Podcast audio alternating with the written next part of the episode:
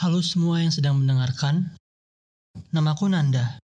Dan aku bekerja sebagai makeup artist di salah satu stasiun televisi swasta di Indonesia. Aku satu-satunya makeup artist laki-laki yang bekerja di sini. Karena pekerjaanku, aku sering dianggap sebagai pria yang feminim. Terkadang aku bingung Kenapa pekerjaan semacam ini selalu dikaitkan dengan passion seorang perempuan? Padahal, selagi laki-laki bisa pun juga tidak jadi masalah.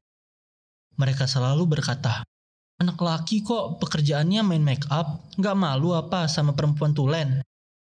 Padahal kan, apa salahnya? Laki-laki juga bisa melakukan pekerjaan yang biasa dilakukan perempuan.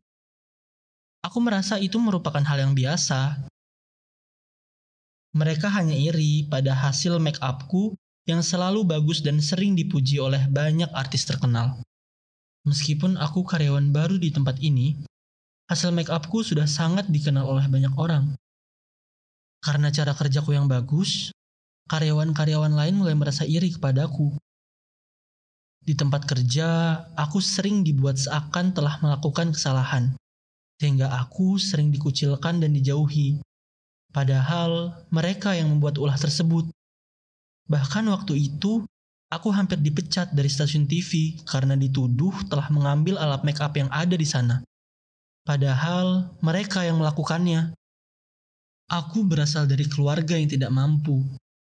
Oleh karena itu, aku memutuskan untuk merantau ke kota besar agar bisa mendapat pekerjaan yang lebih layak.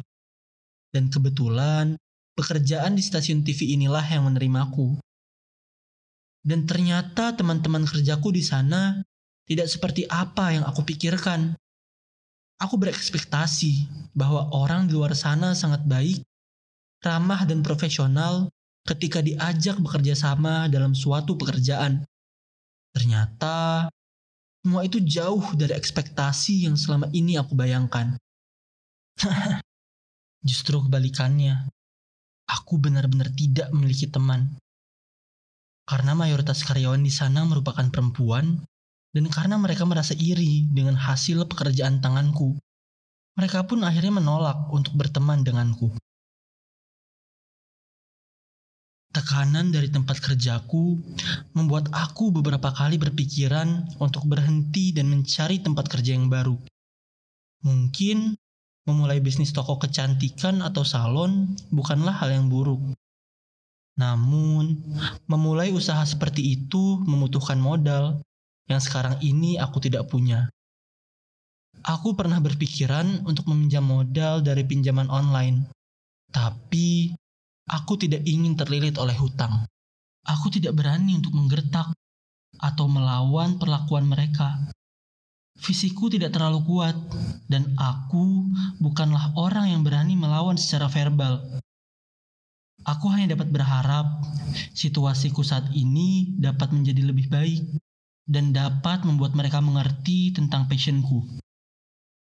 Itulah ceritaku.